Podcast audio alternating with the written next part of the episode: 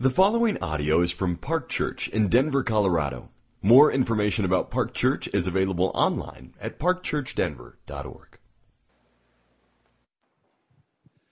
Good evening. I'm so used to saying good morning these days. Good evening. I've been told to move this forward, so this is going to be awkward because I'm balancing a cup. And got it. Did it. Done.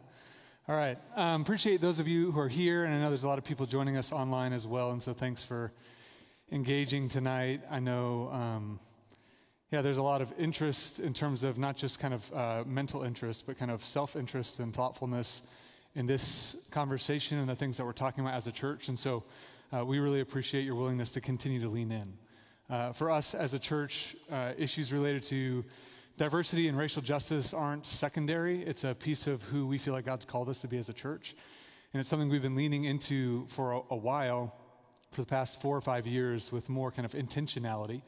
And uh, in this particular season, with some of the kind of cultural uh, unrest around the issue and some of the conversations that are happening kind of in the public sphere and public square right now, we're finding that there's stuff we have to clarify and speak to to help you understand our heart and our intention and our vision behind what we're doing as a church, why we're engaging in the ways that we are, and our plan moving forward. And so um, that's a little bit of what we're going to do tonight. And uh, my job is not to come and present in any way as an expert on the issue or issues related to racial justice or diversity. I'm, I'm not. I'm learning. I've been learning for a while, but I am by no means an expert. Um, what I'm speaking as tonight is as a Bible teacher uh, which is something that I do here as a part of Park Church and as a pastor. I'm a shepherd of this particular church family, uh, along with a m- number of other pastors, our pastors and pastoral leaders, as we think about what does it mean to lead this church and to teach and to guide through all the things we face in life, including issues of injustice and racism that we face in our culture. And so I'm speaking tonight as a Bible teacher uh, and as a pastor, not as an expert. And, and part of that for me is just embracing the reality that I'm on my journey. I'm learning, I'm growing, I'm making mistakes, I'm stumbling. And uh, we are, as a leadership team, learning, growing, making mistakes, and stumbling. And we have been, and we will continue to learn and grow and make mistakes and stumble in this vision. And so um, I want to ask for grace in the conversation. And I think as we learn, we've kind of decided it's better to lean in and to learn and to grow than it is to avoid a topic when you feel uncomfortable or feel like you don't know exactly how to say it or what to say or what kind of like triggers you're going to trip as you talk about it or, or what things are going to kind of like need clarification later on. And so a lot of this evening is, is providing more clarity because we've been speaking about things, we've posted on social media, we've done sermons, we've done panel discussions, and we want to continue to say this is something we care deeply uh, about. And so, uh, what, what I'm asking uh, of you is for grace, but also to continue to lean in because you're on your journey. Um, all of you are on your journey in this issue as you understand racial identity, as you understand what the Bible talks about with respect to these things, as you understand what's happening in our own society, in our history, and in our present, in the way it shapes us as a people, and the way we're called to interact as the people of God. And so I want to ask for grace, and I want you to know that you're loved. Um, I know, for in particular, for people of color in our church family, uh, that this conversation can be really, really exhausting. Um, it's challenging, it's hard, it's a, there's an emotional experience at a deeper level that I don't understand entirely, but I respect and I know that I know that that's real. And so I want to say thank you for your grace and for your engagement and for leaning in um, as we continue to uh, work through this as a church. Um, like I said, this is not new for us. It's not like, uh, oh, shoot, stuff happened in 2020. We need to figure out what to do. Uh, it was about five years ago that we kind of drew a line in the sand as an elder team as we considered God's vision for the beauty of diversity in His kingdom, that His kingdom is made up of people with different ethnicities and experiences and perspectives and cultural backgrounds and colors of skin. And that diversity is designed by God to be a beautiful reflection of His glory and he's actually gathering people from different ethnicities and cultures and languages and experiences to be a part of his kingdom to actually reflect his manifold beauty. And that's his vision for the world. And as we looked at our church and our context, we didn't feel like we were adequately representing that or being faithful to that vision that God has for his kingdom as we thought about what it meant to make disciples here in Denver. and just the reality of this neighborhood and the area of the city that we're in, and some of our inattention and our lack of thoughtfulness and care in this issue that led towards being a predominantly homogenous church, not exclusively, but predominantly homogenous church.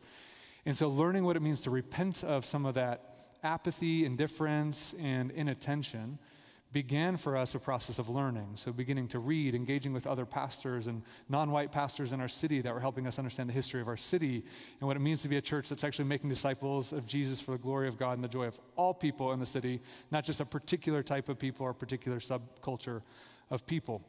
And so we started learning. We started kind of having different speakers come in and teach us. We started doing some trainings as a team. We built a diversity committee that helped us begin to think uh, with mostly non white people in our church family, helping us understand their experience and what it meant to be a non white person in a predominantly white church.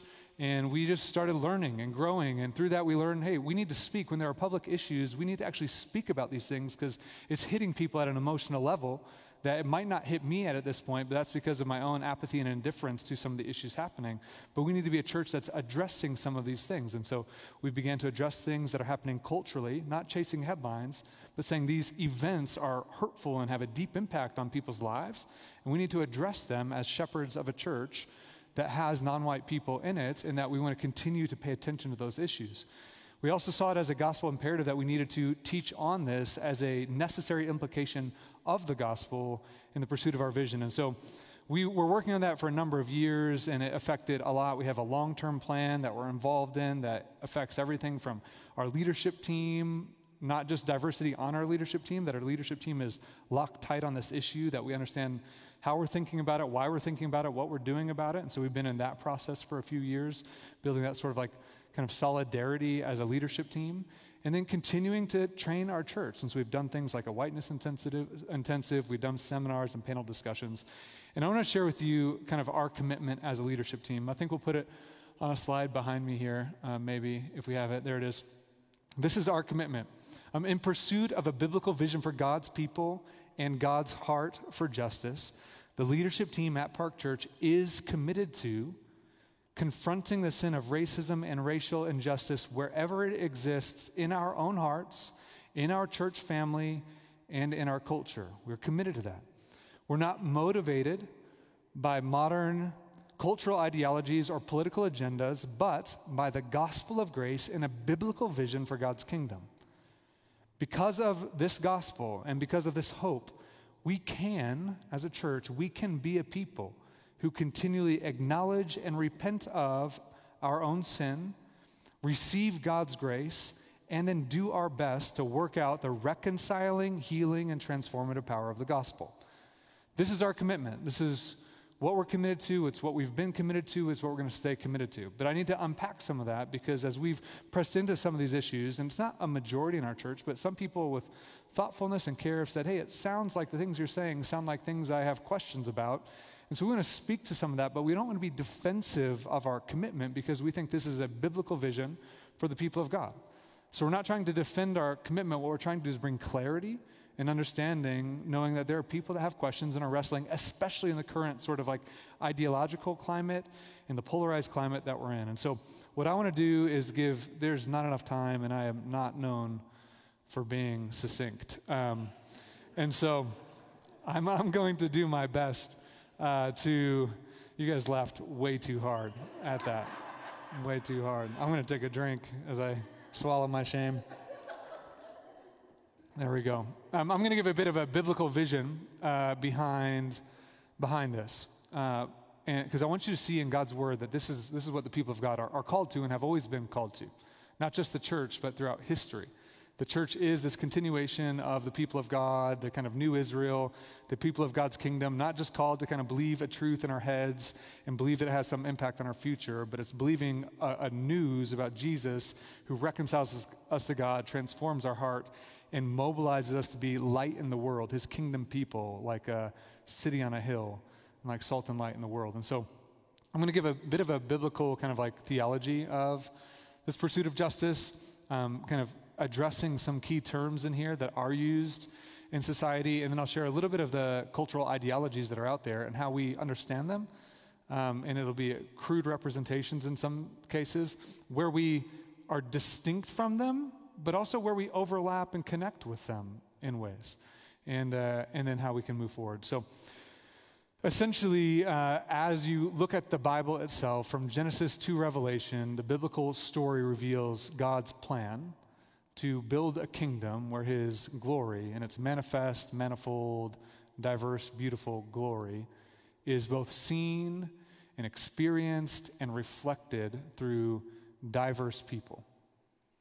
Uh, diverse people, that he's actually intended to create a kingdom where his glory is seen, experienced, and reflected through the diversity of his people. It's a kingdom where his creativity and his character are put on display through a multi ethnic and multicultural family that sees and values the beautiful differences that God has created in his world. And it's a kingdom where people use their diverse strengths, gifts, and resources to sacrificially love one another as an expression of God's sacrificial love for us. So he's created diversity and, and differences in his people. You see this in creation from the very beginning, as you see Adam and Eve created with distinctions, but co equal in glory, co equal in dignity, co equal in value, co equal in worth, and made to actually show and sacrificially use their diverse strengths to show sacrificial love. And through that sacrificial love and that beautifully diverse unity, you see something beautiful about the character of God. And in Adam and Eve, it's this sort of micro representation of what would be experienced at a macro level through all the different diversities that exist in God's world the different perspectives, gifts, ethnicities, cultural backgrounds. That we were made not to be homogenous people, but the glory of God is more beautifully seen through diversity that comes together with harmony and unity than it would be through sort of some homogenous kingdom. So he created with intentionality, and it was good. We know that that's not the nature of the world we live in. We don't often see people like really valuing each other. We find in ourselves, because of sin, this propensity to take our distinctions, our differences, and exalt them over other people, using our strengths and our resources not to sacrificially love and bless other people and not to appreciate their presence in the world, but to domineer and to hurt and to wound and to exalt and promote ourselves. And so, this is what the fall kind of shows us. In a rejection against the reign of God, we find ourselves kind of in this place of pride and shame, constantly seeking to use whatever we can to kind of claw over people instead of sacrificially using our strengths to love and to serve other people. And so, in that kind of environment, you start seeing all kinds of sin. And we have different names, and there's different names in the Bible for different kinds of sin. You have pride, and you have lust, and you have oppression, you have injustice. And racism is one of those kinds of sins. Uh, racism is a sin where we or people of a particular group or ethnicity with racial prejudices exercise their power in ways that harm, disadvantage, or oppress people of other ethnicities. And so we surround ourselves often in echo chambers where people share values or something about their promotion. We kind of tribalize ourselves and we come together. And if we kind of protect people that think like us, look like us, kind of process like us, have the perspective that we do, then we can feel better about ourselves and we have this inclination then to look down on other people and to use whatever power or whatever privilege or whatever agency we have to protect ourselves and disadvantage other people. And so this is where racial injustice comes from. It's been around since the beginning, since the very, very beginning, as distinctions, and you see it all throughout biblical history. You see it between different people groups. You see it within the people of God towards people of other ethnicities and cultural backgrounds. It's all over. And there are different kinds of this racism. And so this is where culture begins to kind of give us terms to help understand different dynamics and experiences. So you have overt racism, which includes any thoughts or behaviors that demonstrate a conscious acknowledgement of racist attitudes or beliefs, like this conscious awareness or conscious thought that I am better than this other person because of the color of my skin, because of my ethnic background or makeup. There's implicit racism, which includes unconscious biases, expectations, or tendencies that exist within an individual, regardless of ill will or any self aware prejudices. So, when I say that we're committed to confronting the sin of racism and racial injustice in our own hearts, I mean in my heart also. We kind of have this thing like, I'm not a racist. I'm like, no, I, I have racist thinking in me, and I have pride in me, and I have sin in me. And by acknowledging that reality, I can be open to hearing about, where I've expressed thoughts that are harmful, or ideas, or practices, or behaviors as a leader that are in ways demonstrating biases, whether they're conscious or unconscious. And if I embrace that reality, saying it's not, it's not that it's not a big deal, but actually because I'm loved by the God of the universe, I can hear that there are things about the way I think and the way I act and the way I've behaved that are hurtful to other people and that are self protective to people who think like me and look like me and value the things I do. And these are implicit, there's implicit racism. People get very, very afraid. Like, are you saying that I'm a racist? And it's like, hold on, maybe, what, if, what if there is within you?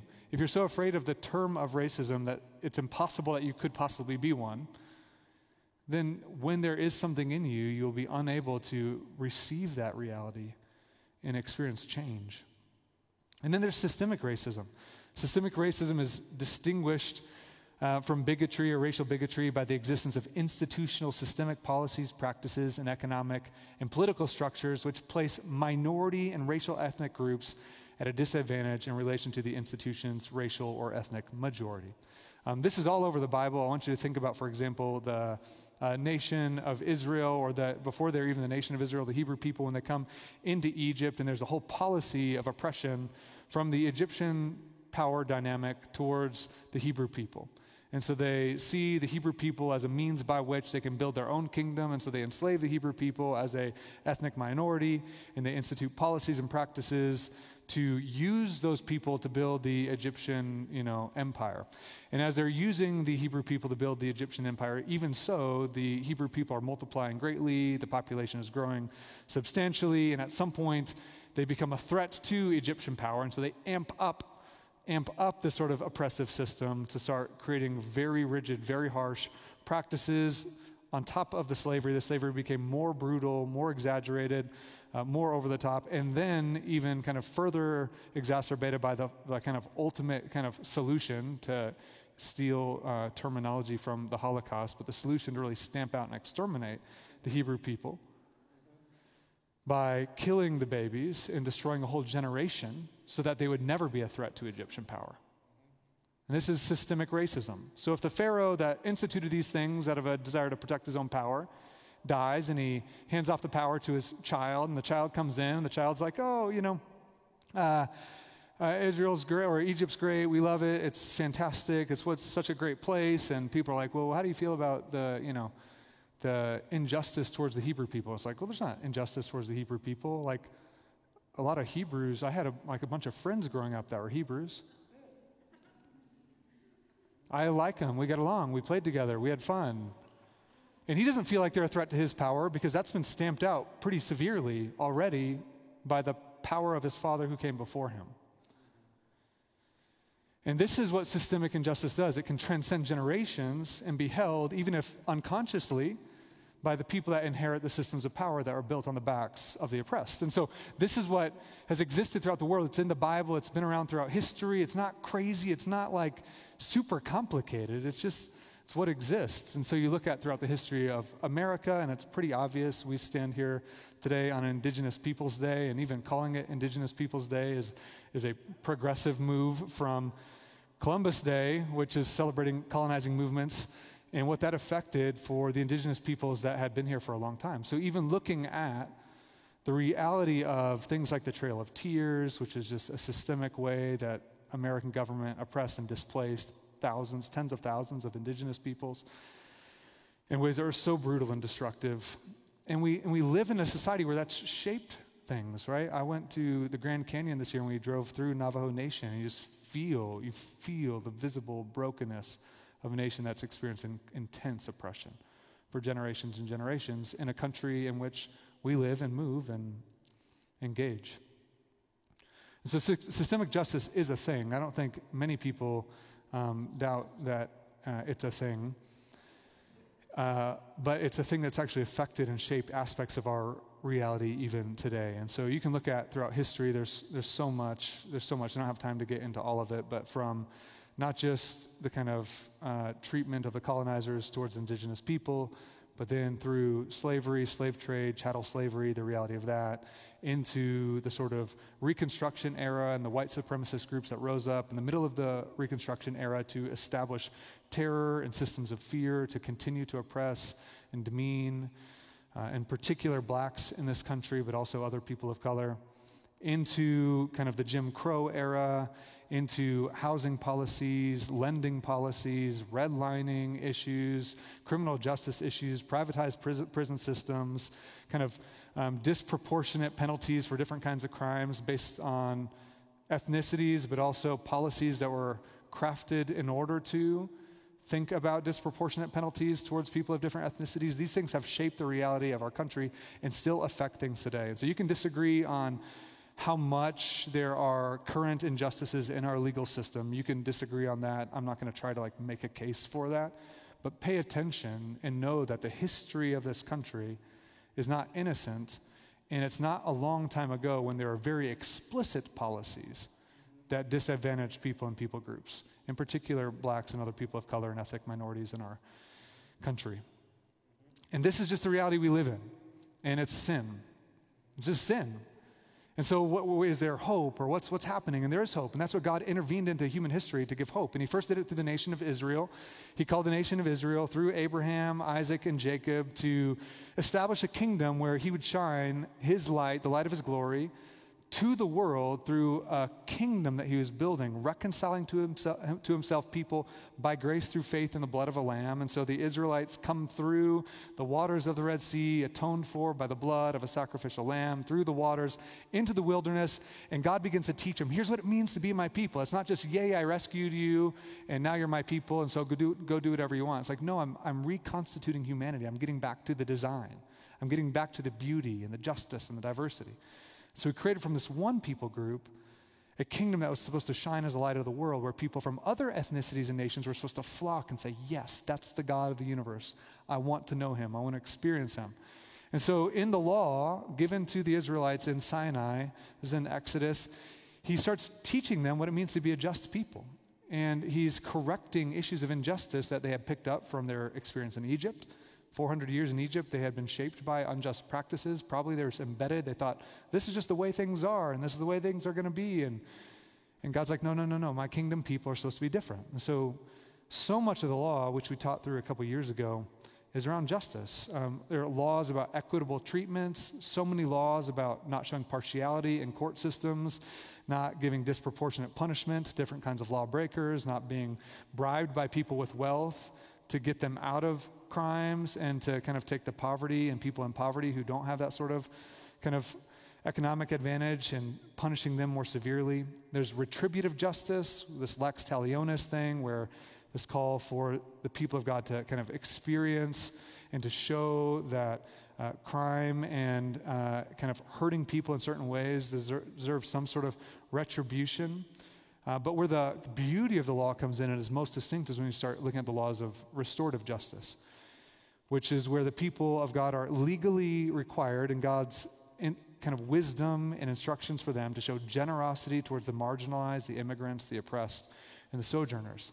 Not just giving people kind of like, kind of like, hey, we're, we're all the same, but saying if there's disproportionate kind of experiences, if there are people that are impoverished or marginalized or hurting, that people are required by God's law and wisdom to bring restorative justice, to lift up and care for and show generosity. So you have like gleaning laws.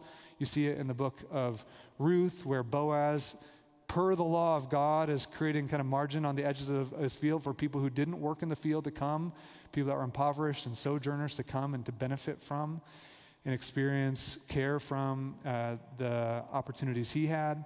You see it in Sabbath laws, which weren't just given to give rest to kind of the social elites, but were given to give rest to all the people in the kingdom and to support even people that had been in different kinds of indentured servanthood.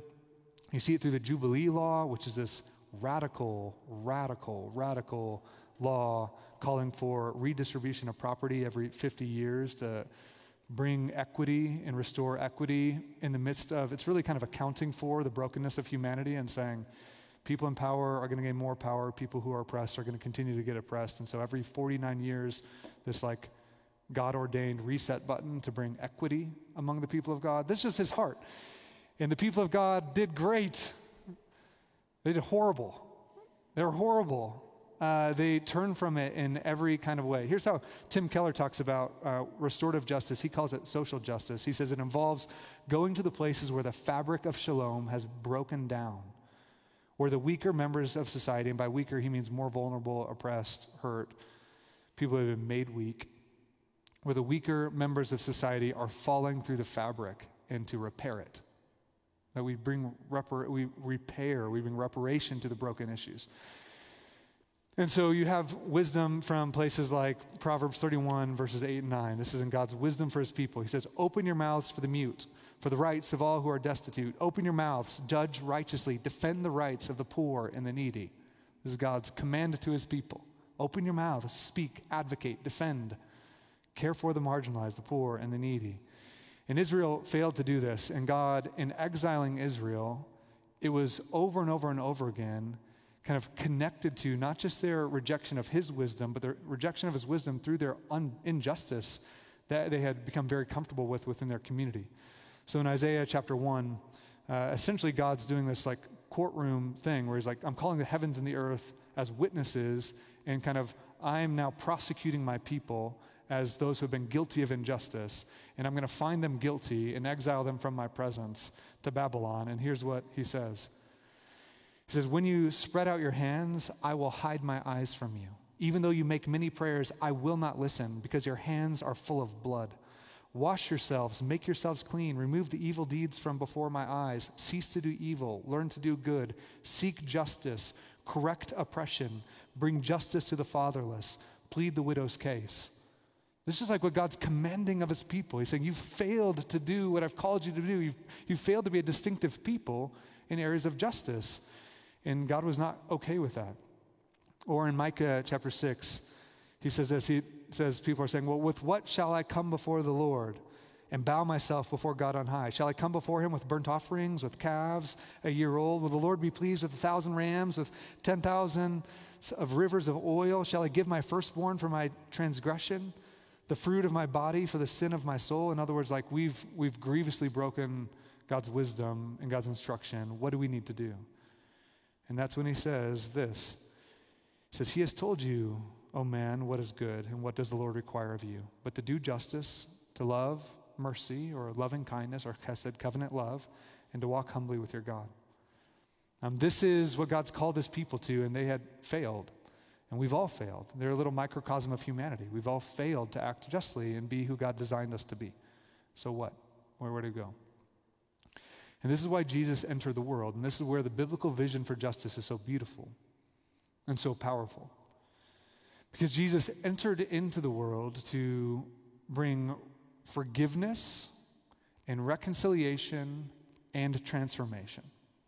Forgiving us for our rebellion against God, but not just forgiving us like, yay, I'm forgiven and now I get to go to heaven when I die, but actually reconciling us to the person of God so now we're in relationship, we're loved. Now we don't have to continue to kind of like establish ourselves and build ourselves up. We're now free as those who have been loved to admit our wrong, to confess our guilt, to repent, to experience change. And then He's given us His Holy Spirit to bring transformation, to actually be who He designed humanity to be, to actually be the kind of people who do justice, who love mercy, and who walk humbly with God, who show equitable treatment, who are bringing restoration to the brokenness and shalom, who live as God called us to live. And so, this is who Jesus is, and he came into the world to reconcile humanity, and he did it by laying down his life for us on the cross, actually entering in identifying with the poor, the marginalized, the oppressed. He experienced so much pain, so much brokenness, so much injustice, experienced life as a refugee, he experienced life in homelessness, he experienced life in poverty, he experienced injustice in the court system, even hanging on a tree, he was unjustly condemned to die, and he did that all in order to take upon himself the weight of humanity's failure and through his resurrection to bring hope that he can actually transform humanity to be who he's called us to be. And so he did. He entered into the world, he laid down his life, he rose again. And, and I feel like there are, so, there are so many conversations I've had with people, and not a lot in our church, but even from other places where I get emails from people or relatives of people or Um, other interactions where people are like, hey, shouldn't Christians be preaching the gospel right now? Like one, 100% yes, we should. But Christianity isn't like conversionism. It's not just like, hey, get a bunch of people converted, live however we want, and go to heaven when we die. The gospel is bigger than that. It's a gospel of kingdom. It's see people reconciled to God by grace through faith in Christ alone. And as people that have been reconciled, learn to follow the way of Jesus as those who represent the glory of God in the ways we live in this world. And so our church is all about both of these things seeing people reconciled to God and learn to actually be human, the, the kind of per beautiful God's design of humanity, which includes being people who do justice. And so, even in Jesus' ministry, over and over and over again, he's confronting Israelites who are like, We're following God and we're doing it. And he's like, no, you're like marginalizing people. You are not doing justice. You're not showing mercy. You're not caring for the vulnerable. You're not doing these things. And so you have a passage like Matthew chapter 25 where God's Jesus is talking about what, what happens at the end in this final judgment. And this is sobering. Uh, there, there's two parts to this. I'm going to share the, the more optimistic, happier part. But everything he says here has a reverse side to it. He says, The king will say to those on his right, so there's people on his right and on his left that he's separated, Come, you who prayed a prayer when you were five years old, and inherit the kingdom of heaven. It's not what he says. Says, Come, you who are blessed by my Father, inherit the kingdom prepared for, for you from the foundation of the world. For I was hungry, and you gave me food. I was thirsty, and you gave me drink. I was a stranger, and you welcomed me. I was naked, and you clothed me. I was sick, and you visited me. I was in prison, and you came to me. And then the righteous will answer him, saying, Lord, when do we see you hungry and feed you, or thirsty and give you drink? And when do we see you a stranger and welcome you, or naked and clothe you? And when do we see you sick or in prison and visit you? Like, we don't remember those things. And the king will answer them and say, Truly I say to you, as you did it to one of the least of these, my brothers and sisters, you did it to me. In other words, your posture towards the vulnerable, the marginalized, the outcast, the oppressed, the hurting, the imprisoned, the sick, your posture towards them is your posture towards Jesus. And you will be judged, I'm being very careful with my word here, according to the way you treated those people. Not on the basis of, and that's important theological terminology. We're, we're kind of accepted by God on the basis of Christ's work for us alone, on the basis of what Christ has done, his righteousness, his love, his justice. But that love and justice through which we're justified before God must necessarily bring transformation into our life. So Paul talks about it all the time, James talks about it all the time, in the teaching of Jesus, it's everywhere that the people of God aren't just those who, in their head, assented to some theological doctrine. They're the people who actually put their faith in Christ, which was necessarily manifested in transformed lives that showed love and kindness and generosity and justice in the world. And so there is no, I trust in Jesus, but I don't show love and kindness and do justice. This is exactly what James talks about in James chapter 2. He says, What good is it, my brothers, if someone says he has faith but does not have works? Can that kind of faith save him? If a brother or sister is poorly clothed and lacking in daily food, and one of you says to them, Go in peace, be warm, be filled, without giving them the things needed for the body, what good is that? So, also, faith by itself, if it does not have works, is dead. It's dead. Or John, the beloved apostle of Jesus, that was the brother of Jesus. This is the beloved, maybe best friend of Jesus, 1 John 3 16 and 18.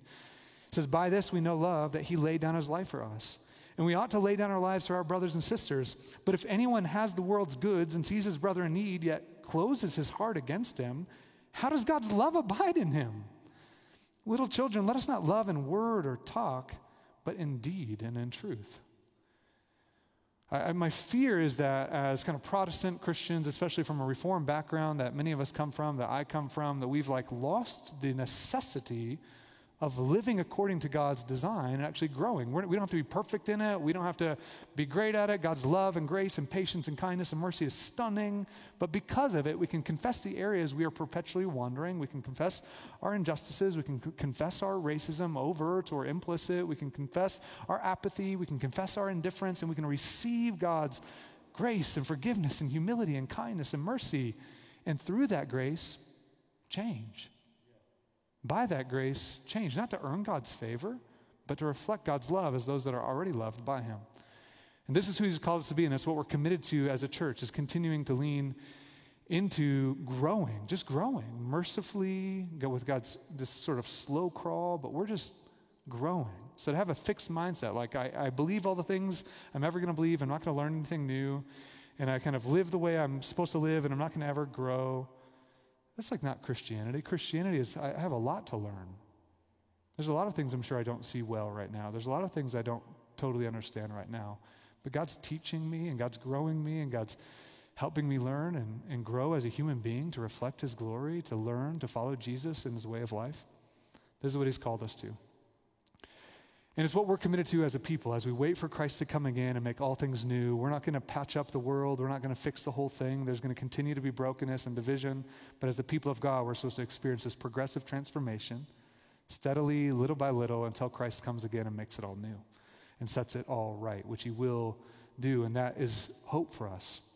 But it gives us also this ability to engage right now with thoughtfulness. And so as we engage in this particular season. Again, there's so much conversation now. So when there's injustice in the world, the people of God ought to be in there, active, engaging, talking. And it ought not to be insane or crazy or like, what's the church doing talking about social issues? It's like the church has always been called to address social issues. We're the kingdom people, reflecting the issues and the glory of God in the midst of society.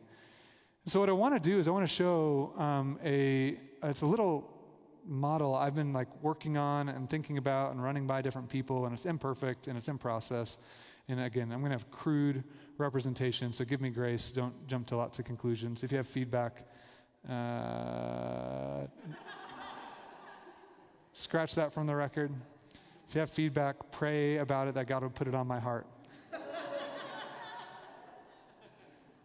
Um, the Holy Spirit could totally do that, by the way, so try it. Um, we're going to put this chart up here, and I hope you can see some of it. Um, here's, here's what I want to talk about. Uh, what I want to talk about is the necessary so- social implications of the gospel. That the gospel has necessary social implications for the way we engage. And so, um, again, you're going to want to make connections and you're going to want to over kind of analyze aspects of this, but I'll, I'll kind of walk through aspects of it and share with you just how we think about this particular cultural moment and some of the feedback we're getting around things like from whether it's the sort of you know more kind of like in the sort of political sphere partisan left or partisan right different things and conversations. Like hey when you said that it sounded like this. When you said that it sounded like this. Do you believe? Do you believe? Do you believe? Um, and so i'm to i'm to kind of address the concept here. And that as a church we're committed to the gospel committed to the, the gospel, the good news about Jesus and his kingdom. It's a, it's a big gospel. It's not just a little, little gospel. It's a big gospel. It's the good news of Jesus, his life, death, and resurrection, and the good news of the coming of his kingdom, which is right now coming as the Spirit brings transformation into the lives of, of his people. That's why we pray the Lord's Prayer let your kingdom come, let your will be done on earth as it is in heaven. We're praying that that not just in a future day, but that that would be an experiential reality, that we'd be experiencing more and more of the kingdom. And so we believe in the gospel, and the gospel has these biblical, these biblical um, implications. And so things like we're called as the people of God to seek first the kingdom of God. We're, we're called to seek first the kingdom of God, but that doesn't mean that we disengage from social issues. And so some people, it's like, hey, let's just seek first the kingdom. Let's just talk about the kingdom. Let's just talk about the Bible. We don't need to talk about the things happening in society around us. It's like, no, no, no, no, no. Because we're also called, if you look at the bottom, to seek the flourishing of the city. The people of God have always been called to seek the well being, the flourishing, the shalom of the city.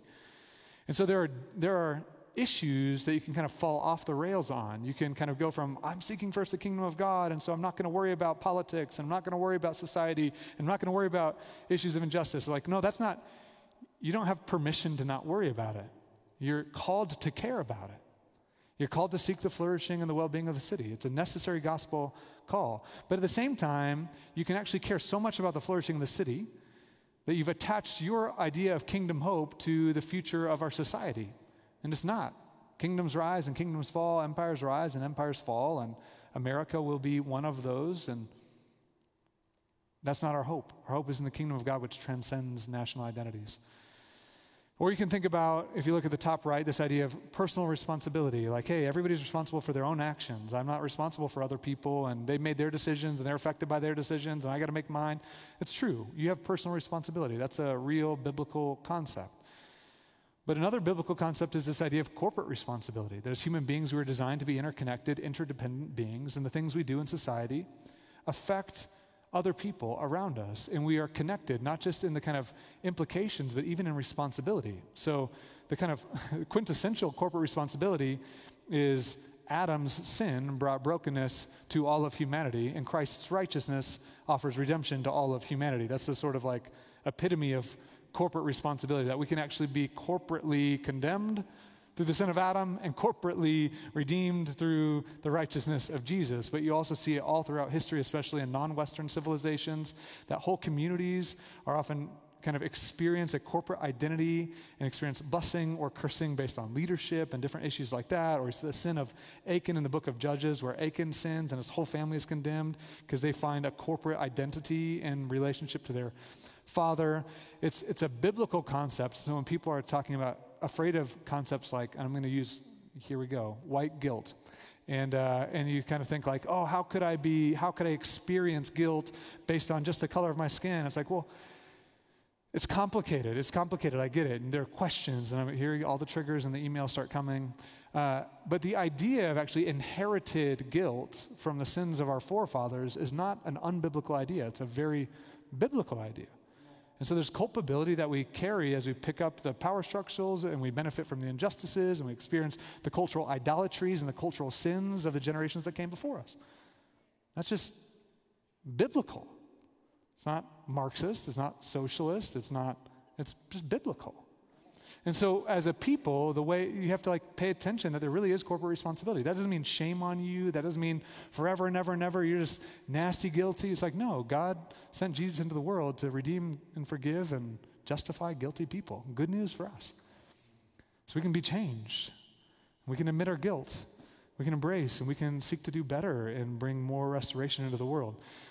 Uh, also, on the sort of personal responsibility, you can go off the rails and just think like, again, I exist on an island. Again, there's like a really unhealthy side of atomistic individualism where you think like the things I do aren't connected at all to other people, and there's no way I could actually ever be held responsible. There's so much here. and I'm going to go into what, what I really want to kind of hone in, though, is this idea of restorative justice, which we talked about. That's a, a biblical concept to bring restoration to the world. There's, there's a version of theology called liberation theology that comes mostly out of the kind of global south and Eastern countries where concepts of liberation and liberation from oppression, that the gospel equals, the gospel equals Jesus coming to liberate people from kind of either kind of political or material oppression of some kind. Now, the issue is when Jesus came into the world, he actually did come to bring liberation. Look at what he says in Luke chapter 4. He says, the Spirit of the Lord is upon me because he has anointed me to proclaim good news to the poor. He sent me to proclaim liberty to the captives and recovering of sight to the blind, to set at liberty those who are oppressed, to proclaim the year of the Lord's favor. Like he came to bring liberty and restoration and shalom and jubilee. He came to bring these things, but yet the people of Israel still experience Roman oppression, right? And when they kind of expected him to take a political throne and use kind of our concept of power to bring liberty and transformation. It's not what he did. But when he came by sacrificially loving and laying down his life, he brought transformation. So you see, when like a Roman centurion comes to faith in Christ, it ought to change the way that Roman centurion treats Hebrew people. Or when a tax collector who's used power in his position to extort Hebrew poor and other Hebrew kind of working class people, when that person, like a Zacchaeus, comes to faith in Christ, they're like, ah, I need to repay. And I'm going to like not just pay people back what I extorted from them, I'm going to give them four times the amount that I extorted from them to bring restoration and to repair the brokenness of what I did. This is what the gospel does. So it starts bringing healing and reconciliation and restoration to the world. And this is how the liberating movement of God works is by people being reconciled to God, changed from the inside out, and then reflecting that love in the world. And so we care about restorative justice, but we don't fall off the rails and, and forget about human sin, that Jesus came to forgive us of our rebellion against God, reconcile us to God, save us from our sins, save us from eternal death. That's like core. We, we believe that. Uh, we should care, like on, on the other side, we should care about Christian ethics. We should care about thriving and flourishing societies. That doesn't mean we have to legalize Christian ethics in every aspect of American society. It doesn't mean you need to create a Christian nation. There's no such thing as a Christian nation. There's not a Christian nation. And so we don't have to be concerned about taking every aspect of Christianity and getting it embedded into the laws of the land. And when you start overly conflating Christian ethics or America's kind of adherence to Christian ethics with the hope of the kingdom, you've gone off the rails. You've gone too far. Or you can think about confronting, we talked about, we're called as people of God to confront and advocate for the vulnerable, right? All these things in the circle. This is just like what the Bible calls the people of the kingdom to. We're, we're called to do that. Oppression is a real thing. So when we start talking about oppression, it's like, you, mu- you must be a Marxist. It's like, well, no, I'm a Christian who reads the Bible and talks about oppression. Oppression is a kind of sin. So the concern about critical race theory, I had a hard time putting that title there because it's so it's, it's just, it's harder to understand. When I put critical race theory, I'm putting it as a tag to represent something. Critical race theory is more of an analytical tool that doesn't have to be inherently rejected.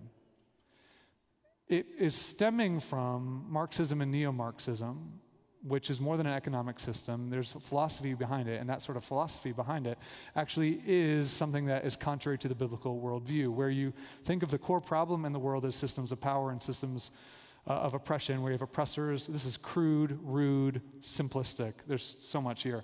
But systems of power who oppress and kind of necessarily use their power to oppress, which the Bible says people with power will be prone to oppress. The Bible says that. It's in Genesis 3, right there at the very beginning. Men are going to tend to use their power to domineer and oppress women. It's like right there as a part of sin. And, and this kind of experience of oppression and the oppressed. And what Marxism more or less does, overly simplistic, is this that the problem is this system of oppression, this power. And so, the kind of to use biblical terminology, the unrighteous oppressors and the righteous oppressed.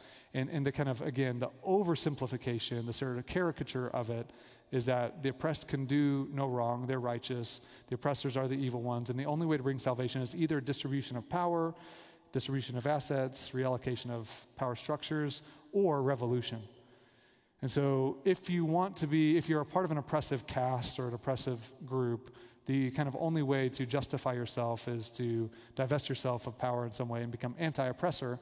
And so, people get really afraid when you hear phrases like anti racism because, like, that sounds like Marxism. It's like, well, but we all should be against racism. Like, we should be anti racism. And that stuff's still within a biblical worldview. The issue is like, that's not how God divides the world. All of us have sinned. People who have oppressed and people who have been oppressed. We've all sinned. We all need to be reconciled to God. We've all turned from Him. But as He transforms hearts, people who are a part of oppressive systems should repent of oppression. That's like just biblical, and we should confront it where we see it because it's biblical. And so we should care for the poor, the marginalized, but there's all these idolatries. You should care for the unborn. But when you start attaching your hope to political systems or partisanship or particular candidates or the future of the country, you've, you've lost the heart of the kingdom. And so what some people will do is they will be so afraid of the things that are kind of like the ditches on the outside, like that's scary, that they run to the other side of the circle. Like, I'm so afraid of when you say something about oppression or systemic injustice, you must be a Marxist. And it's like, no, no, no, no. No, no, I'm like holding fast to the gospel. And so there's this fear, and so there's like this pendulum swing to push away and to be fear oriented. And we as a church believe the best way to stay faithful to the gospel is just to hold on to the gospel, not to police the boundaries, not to be so afraid of learning from people and learning from kind of social movements that we run away from real things that we're called as the people of God to address. So we will learn from Freudian psychology and learn about the impact of family systems on the way we're formed and the way we behave without necessarily embracing all of sort of like Freud's understanding of religion. You can learn from an atheistic evolutionary biologist a lot about biology without embracing atheism. You can learn about behavioral neurology and about kind of where motivation comes from, where addictive behaviors come from without rejecting God's wisdom about God's power over sin and the power of God to transform the human heart. You can learn those things and engage in them. And we're so afraid of like learning from things that come from worldviews that we disagree with that we kind of like hunker down and kind of our fear is like pushed us away from actually being who God's called us to be. This is what happened with fundamentalism in the 20th century. Fundamentalism began as holding fast to the gospel and then began to decide what are these kind of things that, that we need to avoid, and then started focusing up more on the things we need to avoid and started separating from people and groups and running away from different things and becoming this very closed group that's not a salt and light in the world not engaged in the things that God's called us to be engaged in. So, as a church, our commitment is to hold fast to the gospel. And that's what you should do as you read books and listen to stories and engage in thoughts, to hold fast to the biblical narrative, to submerge yourself in God's word, to read it and to swim in it and to absorb it and to memorize it and to spend time with Jesus and to hold fast to the historic beauty of the gospel. And when you do that, it's going to be an anchor that holds you away from some of the pitfalls, but it allows you to learn and to grow and to engage and to actually participate in movements within society that reflect God's common grace. And so in society right now, people are seeing the reality of a problem of injustice. Been seeing it for a long, long time. Been talking about it for a long, long time. And because of the gospel, we're called to be people who care. And when we, instead of kind of caring and engaging, we get so afraid of the things that people are talking about, the solutions that they're offering, that we resist or we combat or we push against, it's an egregious re experiencing and kind of recapitulating of this injustice, where we per- perpetuate the unjust realities in the world. And so, for a- us as a people, like we can actually listen, we can learn, we can engage, and we can do it with thoughtfulness. And so, here's what I, I want to ask you there's a lot more we have to talk about. Um, and we'll continue to engage this. We care about other issues as well. And we just feel in this season right now, we'll, we'll continue to address this. But in this season, we really need to lean in.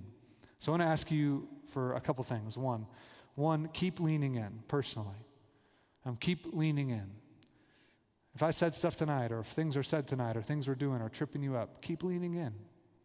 We are going to continue to address this as a church. And so we're not debating it and we're not interested in, like, well, and so if you feel like churches shouldn't engage this, and I say this with a ton of love, like, I, I hope you'll reconsider as you look at the Bible. But if you're like, I don't want to be at a church that doesn't engage this, then we, genuinely, we love you. You're on your journey and we care about you. But we're not going to like regularly kind of like accommodate and kind of settle to every person that's concerned about those issues where we're constantly kind of like slowing down because we feel like this is something the church has to care about. To be faithful to the gospel, we must engage. We must be passionate, we must be prophetic, we must be intentional, we must be deliberate, we must endure, we must sustain, we must persevere in it uh, because we think that God's glory is radiated through people who pursue his vision for diversity and justice. So keep engaging, keep learning, uh, keep acknowledging issues when you see them. Even when you have questions, to come at those questions with, like, I see that there's issues, I see that there's problems, maybe there's something I don't understand, I want to learn more. Don't take a posture of resistance, but a posture of, I, I want to grow and I want to learn and engage. And last, hold on to grace. God loves you, He loves you. He loves you and He loves the people around you. He loves the people of this church. He loves the people of this world. And to like know His grace towards you and His grace towards the world and His love for the world and to engage is a part of what it means to be His people. And it's the way we'll reflect His love in the world. So let's pray together. Um, Jesus, we come right now and we ask for wisdom and for help. Um, we need you. The world needs you, and they need us uh, to hold fast the gospel, to proclaim Christ crucified and risen, but also to live out the beauty and the glory of the gospel in our lives. And so, would you help us to reflect your glory, to show grace towards one another, to show love, but to be a people who do justice, love mercy, and walk humbly with God. In Christ's name, amen.